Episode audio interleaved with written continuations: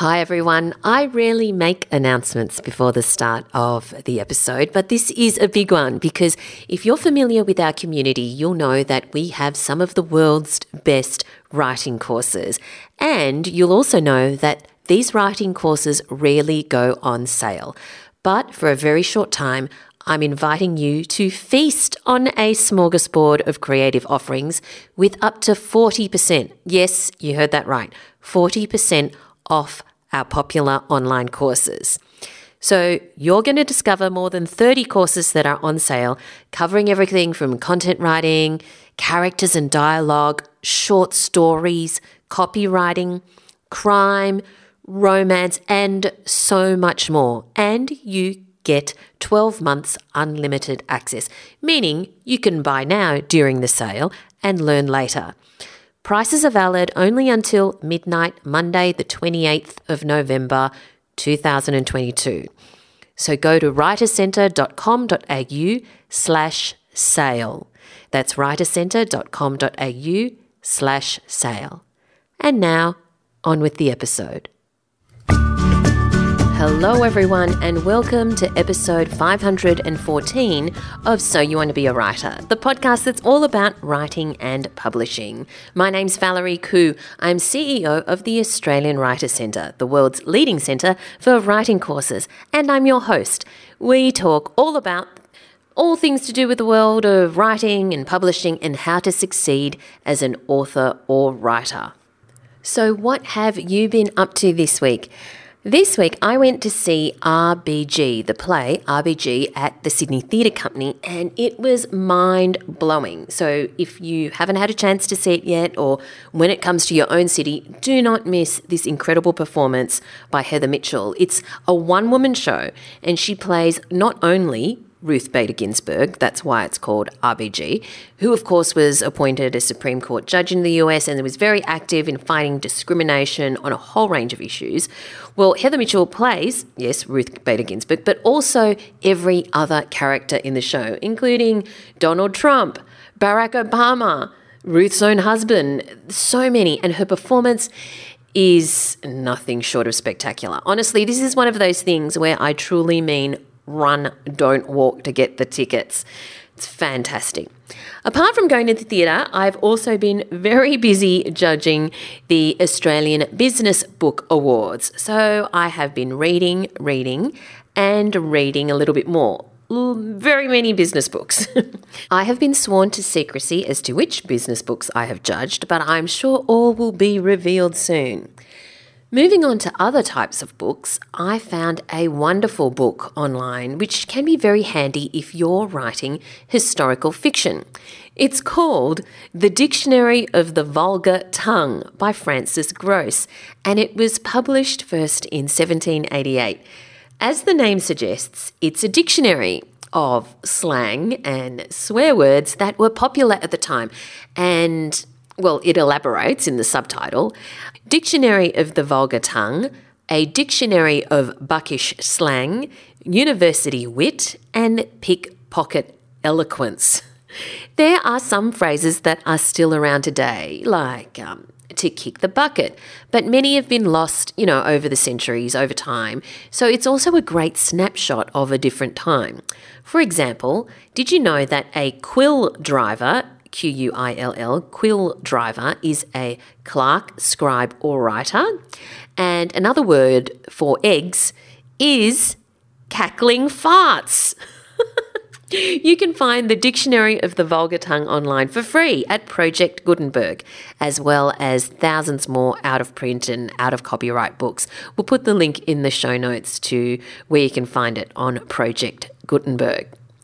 Now, let's move on to our competition this week. This week, I have three copies for you of Back on Country Welcome to Our Country by none other than Adam Goodes and Ellie Laing, illustrated by David Hardy. This week's giveaway book is a joyful story about the power of reconnecting to family, culture, and country. It comes from Australian of the Year, Adam Goodes his co writer Ellie Laing, and Barkindji illustrator David Hardy. Where are we going? asks Lucy. Back on country, says Mum. Where we're going is where your nana comes from, where we come from. Our country is special to us, you'll see. It's Lucy and David's first time back on country. They meet their cousins and elders and see special places, learn local language words, and hear stories as old as time awesome book. So you can get yourself a copy. Just go to writercentre.com.au slash win for your chance to win one of three copies. Entries close on Monday, the 28th of November. That's writercentre.com.au slash win. And now, are you ready for the word of the week? The word of the week this week is zetetic. That's Z E T E T I C, zetetic. Do you know what it is? Okay, it's an adjective describing a method of inquiry based on experiment and observation, not trying to prove or disprove a hypothesis, but just trying to find an explanation. Interestingly, it was used by people in the 19th century who believed that the Earth is flat, and there's even a book called Zetetic Cosmogony or Cosmogony, mm, Zetetic cosmogony, which is still popular with flat earthers today. But the word zetetic is also used by skeptics or people who investigate spurious or pseudo scientific claims. There you go. Zetetic. Use that in a sentence this week. And that was the word of the week. If you're enjoying this podcast, you may also like the book that Allison Tait and I have written together called So You Want to Be a Writer How to Get Started While You Still Have a Day Job. Full of practical tips, motivation, and inspiration, it's ideal for anyone who's thinking of dipping their toes into the wonderful world of writing. We've created a blueprint for aspiring writers to follow, and it's suitable regardless of whether you want to plunge straight into this new career or if you need to explore it while you're still busy in your day job. Let us hold your hand as you turn your dream into a reality. Buy your copy today at soyouwanttobeawriter.com.au forward slash book. Our book, So You Want to Be a Writer, of course, is also a great Christmas present for the aspiring writer in your life. So if you want your copy or a gift sent to someone, then do get your order in by the 8th of December so that Australia Post can ensure that it gets there before Christmas. Now, a lot of writers like to get up as early as possible to get their words in, and I've interviewed lots of authors who wake up at the crack of dawn well before I would, um, and they like doing that because mostly it's because they it's before the rest of the house wakes up or before all of the pressures and demands of the day start to pile up. I'm not really a morning person. I do my best creative work late at night. But if you were thinking of creating a morning writing habit, one thing that can help is a smart alarm. Okay, so this is an alarm that you install usually on your phone and it helps you get up when the alarm goes off instead of just hitting snooze 15 times. I mean, come on, we've all done it, right? Or if you're like me, you've probably set three alarms five minutes apart. That's what I do. But with these smart alarms, you have to do challenges in order to turn off the alarm. I know it sounds horrible, but it does work. No more hitting snooze and going back to sleep. So, a challenge might be a maths problem, um, smiling at the camera, taking a photo of a specific object, or doing a puzzle or any other ghastly activity you definitely don't want to be doing first thing in the morning. But at least it means you'll wake up. I personally don't use these, but I've asked around the office, and some apps you might want to check out are Sleep as Android for Android phones and Alarmy on iPhone. I'll put the link in the show notes. Now, let's move on to our writer in residence this week, but stay tuned after the interview for more fun facts about the world of writing. Bronwyn Hall's debut thriller is Gone to Ground. She pitched it to HarperCollins, who then contracted her to a two book deal. Bronwyn has a day job in the health industry and has done several courses at the Australian Writers Centre. Thanks so much for joining us today, Bronwyn. Thank you for having me. I'm so excited for you. Oh my goodness. Your book, your novel, it's fantastic. So, Gone to Ground, for people who haven't got their hands on a copy yet, tell us what it's about.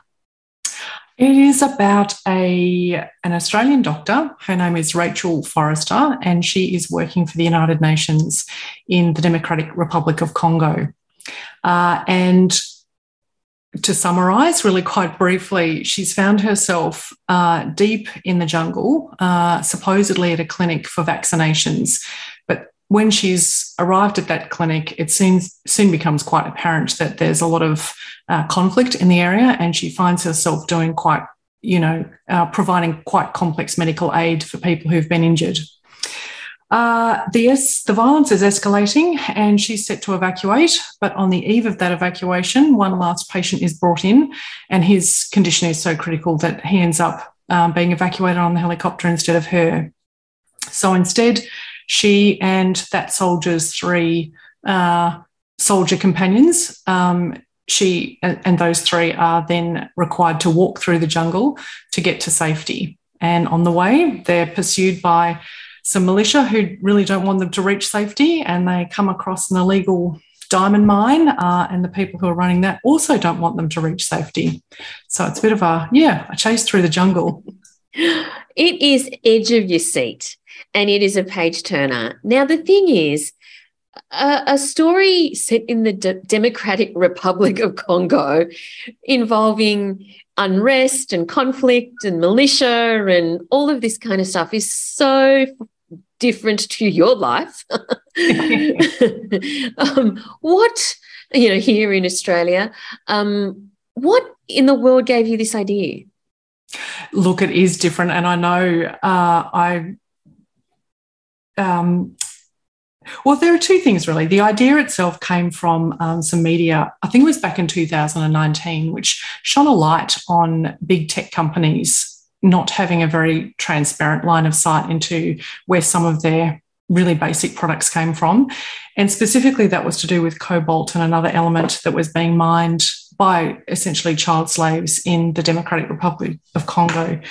Uh, and at the time, you know, being someone who uh, who had and owned some of these tech products, so computers, smartphones, tablets, those sorts of things, I was really struck by not them just not having a line of sight, but how something like that really could get um, condoned or at the very least not stopped in any country. So that's what kind of kicked off a bit of research. Uh, and through the research, uh, which was a little con- confrontational on some levels, but it um, it gave me the setting, I guess, for um, this novel, but it gave me a lot of insight into, you know, a country that's um, has been quite ravaged after decolonisation, uh, and just the political turmoil and the um, abundance of, you know, good stuff that that both um, other countries and criminal elements are, are after. The jungle itself is um, was also something that was really nice to have as a writer. Uh, I've previously lived in Brazil, and uh, while that's where I lived wasn't the Amazon, I did have the opportunity to go to the Amazon a couple of times, and I was really fascinated by the intensity of the jungle environment. But as a writer, too, um, not only did I understand how that environment actually aided uh, crime, as it were, of this nature, but it also gave me a setting that was um, a blank slate with so many things that could happen in a jungle. You've got animals, you've got nature in such abundance and intensity. Yeah. So that's conflict after conflict after upon conflict upon conflict in the jungle. Yeah, you're right. It's um a fantastic setting. Now, this is your debut novel, so you currently still have a day job. Tell us what your day job is. So I work for Dementia Australia. Uh, my background is in psychology, but right now I, yeah, work at Dementia Australia. What made you want to write a novel? I never intended to be a writer. it was something that came to me, you know, later. Um, well, not early in life. I was probably in my 30s. And it was just, I've always been a reader though. So re- I, you know, I'm a very passionate reader and always have been but not a writer at all um, until I got the seed of a story stuck in my head. Um, and eventually it just kind of grew its own legs and I tried to write it down. And really, I loved the writing process. Got to the end of my first draft of 120,000 words, not this book, a completely different one, YA, and then realized it was terrible. I was very disappointed in myself. So, um, yeah, that, that kind of set me on a journey of, you know, if you want to do something properly, you have to you have to put some effort in and get some tuition and learn from other people and yeah, do it, do it properly. So that's, yeah, that's what started me off. So you've done uh, several courses at the Australian Writers Centre, yeah.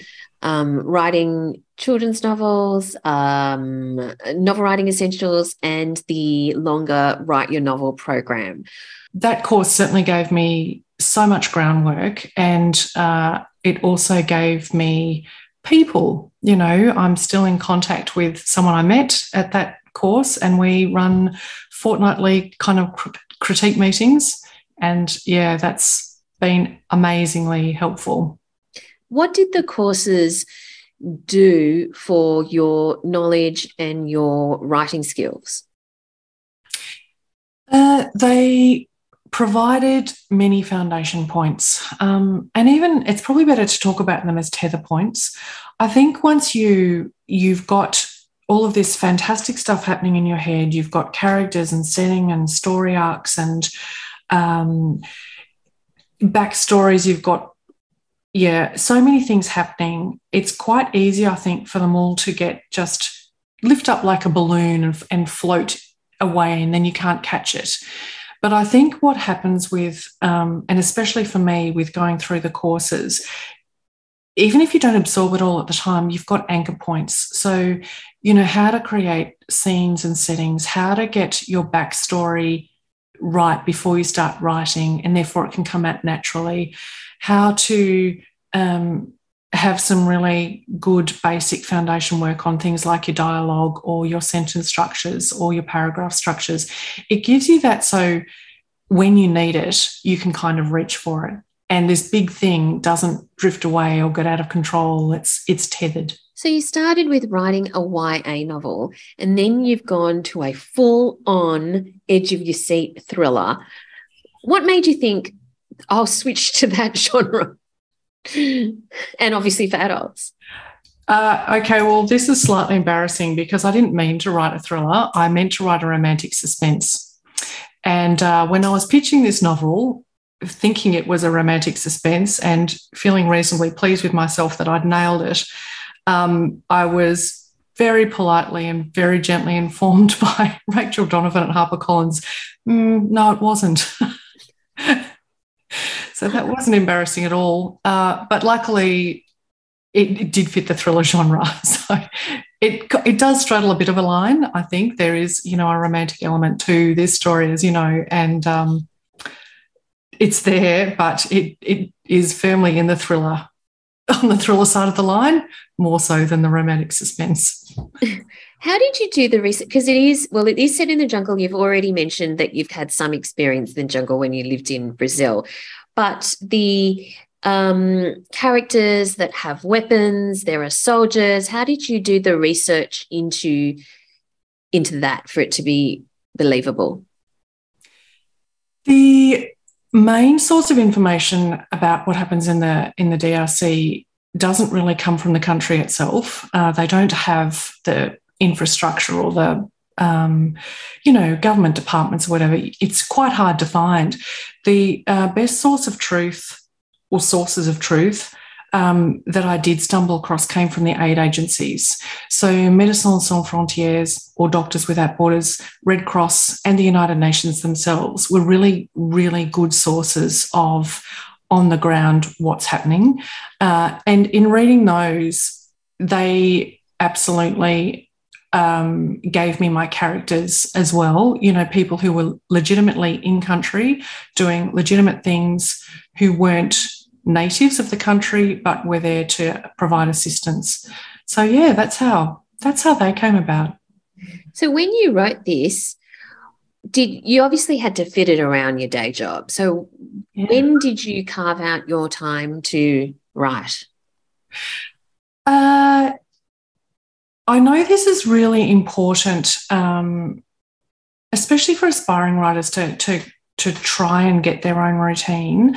Um, for me, I've I have tried quite a few things and, and, you know going through the courses and, and listening to other writers as well was really helpful to hear about how they did it um, but for me i i don't lock myself into a routine it doesn't quite work that way for me because my routine at the time could be so easily interrupted and then i'd feel frustrated so what i do is that when i have a chunk of time which is fairly regularly. And at the and I was only working part time, so I was only working three and a half days a week.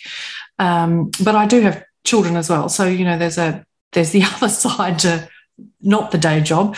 Um, but when I'd get a chunk, I found it really easy to be immersed. And if I had, you know, my four hours, that would kind of that would set me up for a couple of days and I'd feel really nourished, you know, by that time because I could really get into it.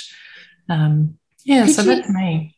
Do you think, um, could you guess at an average number of hours per week that you ended up writing? Um,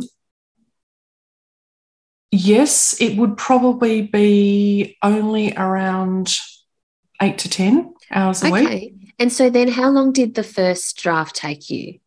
About 10 months. Right. Okay. And so when you were writing your first draft, did you you you you had your seed of an idea because something mm. you know you read and then researched about sparked um, these thoughts and sparked the premise. Did you know what was going to happen? Yes. So look, I'm not a plotter uh, as such. I'm more on the pantser end of the spectrum. However, I'm not right up the end. And when I say my writing schedule, that was only sitting in front of the computer. A lot of my writing and ideas is is done while I'm doing other things, and so some of those are boring. Um, you know, like gardening, but I, I walk. You know, my other outlet is walking. So walking gave me that opportunity to actually really think ahead, and so by the time I sat down to write, I really do generally know what I'm going to write. And I write with islands. I know they're called plot points and you can have a story arc, but for me, they're kind of like islands and scene islands. So I always know where the next island is and the one after that. Sometimes I don't always know how I'm going to get there and I don't know what the dialogue's going to be on the way or every aspect of the setting that I'm writing about, but I know where the story in itself and the action is headed. Uh, and so that's quite helpful for me. So you, but when you started, did you know the ending? Did you know how it was going to all kind of resolve itself? Vaguely. okay. So you have a vague idea of the ending, and then while you're on your walks, you kind of think of the next bits, yeah. so to speak. Yeah. Okay. And so then you finish your first draft. What did you do? Uh, I spent a little bit of time um, editing that and self editing and trying to be as harsh as I can. And of course, my writing critique partner too is terrific in that space. And then I started pitching. So I think joining, and when I say I started pitching, I really only um, pitched this novel twice. And I used opportunities through um, two uh, associations or memberships that I had. So one is Romance Writers Australia. I thought I was writing a romantic suspense. So that, that was logical at the time.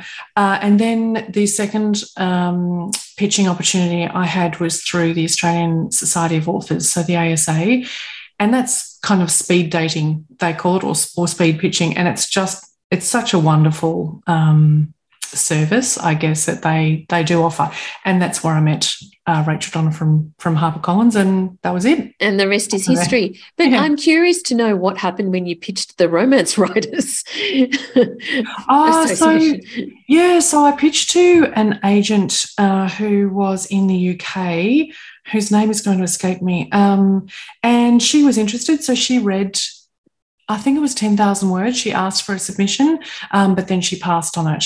So, but that took a while. The pitching is a bit difficult because it does really take a while. So that was kind of three months um, later. So, when you heard the news from HarperCollins, can you remember what you were doing or, you know, can you remember what was happening at the time? Yeah, I, I I got an email saying, "Oh, well, you know, it's been to our uh, acquisitions committee, so can we arrange a time to chat?" I was like, "Oh, that doesn't really sound very good." so I'd gone through a oh, a tortuous four days. It's you know, as you do, and so by the time I actually um, had that telephone call with Rachel Donovan, I was in a very calm space about this is fine. It's been a really good experience. There'll be other opportunities. I'd moved on. I was absolutely fine. So you um, thought it was a no? Yeah, yeah, totally. okay. So then she gets on the phone and and says what? And she said, Oh, and she was so lovely and but very professional. And uh, I I love professionalism, but I felt like I was not in that space myself in the moment. And I and she said, "Oh, no, no, they really liked it. No, they'd like to contract it, so that'll be good, and we'll publish that next year." And then they said, "Well, can you please also write a second one?" And at that point, I was so overwhelmed. I think, yeah, my brain technically stopped working because I didn't have a second book. it's not like I had a spare manuscript. so, um, I can't remember anything after that. That's hilarious. Oh my god. Okay. So um obviously I'm assuming you were excited. I was very excited. I was so excited. Um, but yes, nearly non-functional. Okay, so then you it sounds like you were contracted for a two book deal. Yeah. Right. So obviously you had the first book, but, but no second book. So what's happened to that? What are you writing it? Yeah, so I've finished. I have finished that draft. Um, so that's now in in train as well, and that'll come out in another year. But that's um, been submitted. So what I did then was I actually took a bit of stock um, of my space, and when I'm talking about space, it's life space. So I chose to have a period of time without a day job, and I'm very lucky that I could do that. Um, you know, with my husband working, and that was great. So I was really lucky. Um, we were in lockdown anyway for a lot of last year when this happened, uh, and I felt like I did, you know, really have the space. So yeah, I wrote another book last year, but I, so, I took time out of the day job to do that. Yes, so you wrote it full time. Yeah. Yeah. In that case, how long did that take you? So you, you were concentrating 100%, yeah. or, you know, except for your other day job being a parent. um, uh, you were concentrating 100% on on the second manuscript. How long did it take you and um, like what was your writing routine like in terms of how many hours a day and what were you trying to achieve each day? You know, I went into that thinking great. Finally, I'll be able to do that, you know, four to five hours a day. I'll get my routine and we'll just steam ahead. And it did to some extent. But interestingly, that process for me about going for a walk and plotting ahead couldn't be speeded up that much. The writing itself was great. I wasn't squeezing it in, um, but I couldn't go well, I didn't go as fast as I thought I would. It still took me significantly less time. It probably took me about six months to get a mm-hmm. full first draft, six to seven months. Um, but, you know, I thought, oh, I'll be able to kind of really just kind of bang this out. But it, it it's not that fast, even if I have the time and the routine. It still needed time to permeate for things to happen a lot in my head and all of those rabbit burrows that you have to dive down still go down them before you come back out and find a true a true direction. Let's talk about characters especially your protagonist um, who is the doctor. And uh, she is this great character you, you want to get to know more of you want to understand her motivations and she's going through all this stuff. How did you develop her was she already clear in your head when she's when you started writing? Like, did you already have her backstory or did you discover her as you started writing? Um, I had some of her backstory. Um, how it inter- intertwined in the end um, with a bit of Anton's backstory, who who is the um, the love interest and uh, and one of the soldiers that that developed. Um, so I had part of her backstory. I had the part that, you know, she came from a single parent family. She was brought up on a farm. She was quite self reliant. She had some of those core Australian values of making do, do the best with what's in front of you, and just, you know, keep kind of plodding on the best you can in some ways. Not that she plods. Um, but I wanted her to have those as kind of innate identifiable characteristics uh, because they, she was going to need them when she found herself in the jungle.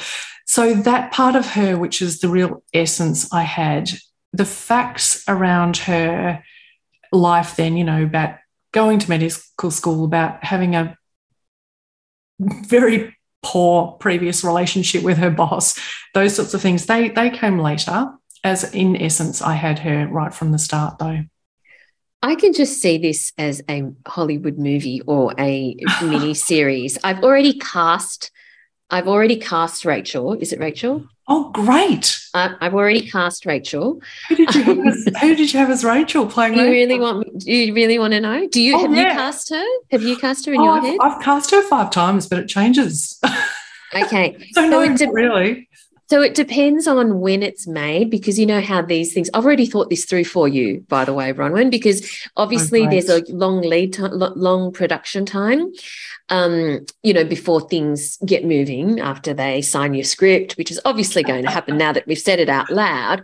So initially, I cast Kate Beckinsale, but potentially Kate is going to be too old for the role, but she's very beautiful and very young looking anyway. So, you know, it might work. And then I thought, okay, if it doesn't work because it takes too long in production and Kate then moves on to older roles, I've cast Florence Pugh. So I don't know Florence Pugh. she's Do I a bit younger, but she can play a older, so not older, but she, she's quite young. So Yeah. You know, Okay. she can um she can just play Right. five years older or something. you can look her up. Yeah. So who have you, you. cast? We're going to come back to this when Florence Pugh actually stars in your movie. At least we've got the evidence. It all started here.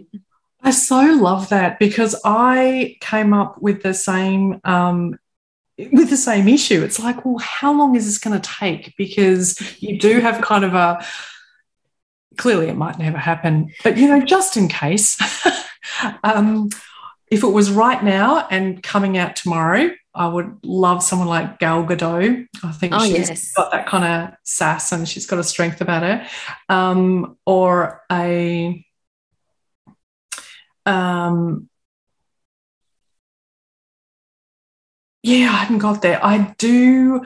I was thinking about Anton though, and who's the person who's just played um, Elvis Presley? His name's Austin someone. Oh, yes. The guy who plays Elvis Presley. Yeah, Okay. that's the one. sure. Oh, no, I love how we've already cast the movie. I think you're better at it than I am, but yes. cool. All right. The second novel is that going to be a suspense thriller? You're sticking with the same genre, right? Yeah, so that is in the same genre as well. Um, this it's not a sequel though. This is set in uh, and it's set in Victoria in Australia, and uh, again, there's an element of crime and and a lot of sort of thriller suspense. It does have a slightly slower start though. It takes just a little. It, there's there's tension right there from the get go, but not quite as much as um as in Gone to Ground. So, what's It happened to your romantic suspense aspirations? Like, are you going to be writing one of those soon? I just realised I don't think I'm really that great in in in that part of the genre. I'd, I'd like to. And um, what's the grandmaster plan? Uh, because I have no doubt this book is going to take off, and then you know the and most likely your second book as well. I haven't read that, obviously, um, but this book is going to take off. So, what's the grandmaster plan in terms of your career? Are you planning to juggle both the full time job and and writing, or or or uh, do you have aspirations to be a full time writer? At the moment, my grand plan is to juggle, and I will do that for as long as I can. Um, I think life stage wise, my kids, my youngest is just about to finish school. So that comes with a degree of independence as well. And I mean that hopefully more free time, um, but in a, in a good way. And so I'll see how I go.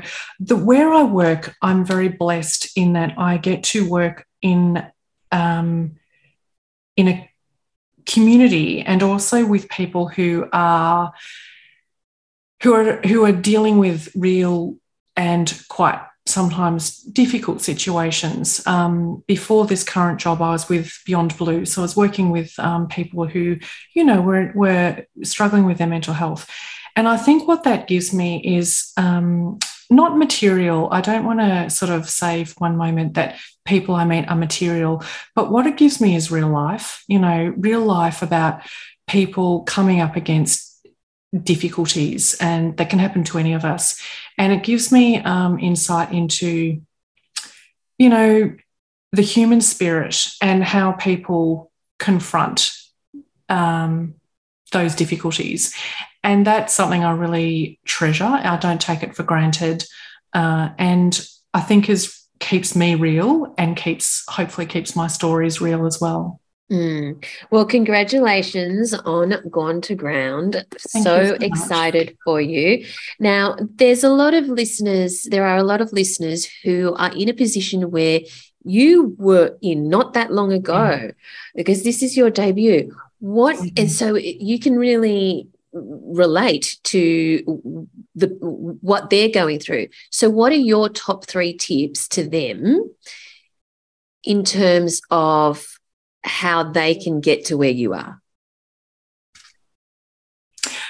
So, the first of all, I really want to say, you know, everyone has a book in them. And I think the creativity is there.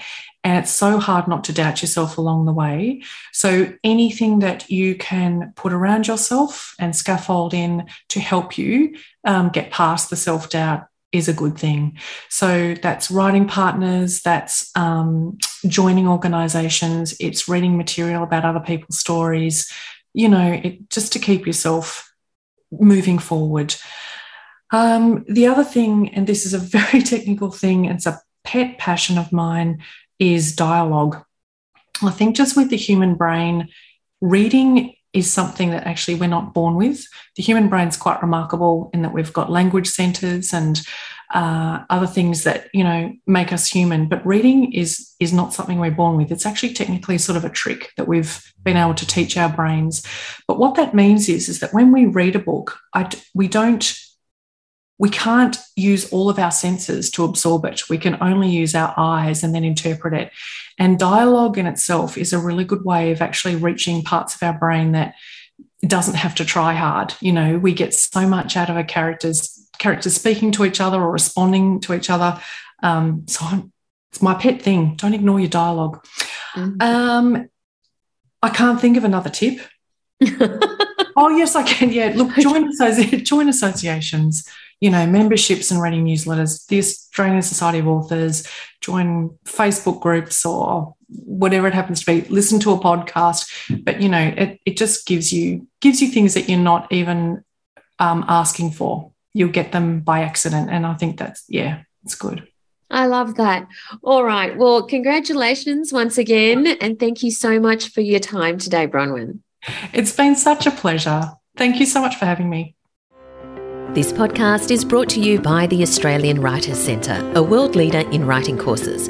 Our course, Fiction Essentials Scenes, is your ultimate guide to creating scenes that build your story piece by piece and engage your reader until the final page. When writing a novel, around 80% of your time is spent constructing and editing scenes. They're not just an integral part of stories, in most cases, they are the very essence of what drives a character and plot forward. This course will not only help improve your storytelling, but also save you several drafts and many hours in the process. Every author wants to create vivid scenes and settings in their novels, and this course will give you a behind the scenes blueprint for every story you write. And because this is one of our online self paced courses, you'll enjoy instant access and can learn at your own pace, with 12 months access to all course materials. You can find out more at writerscentre.com.au slash scenes. That's writerscentre.com.au slash scenes. Did you know that American writer Ernest Hemingway was one of those morning people that I spoke about before?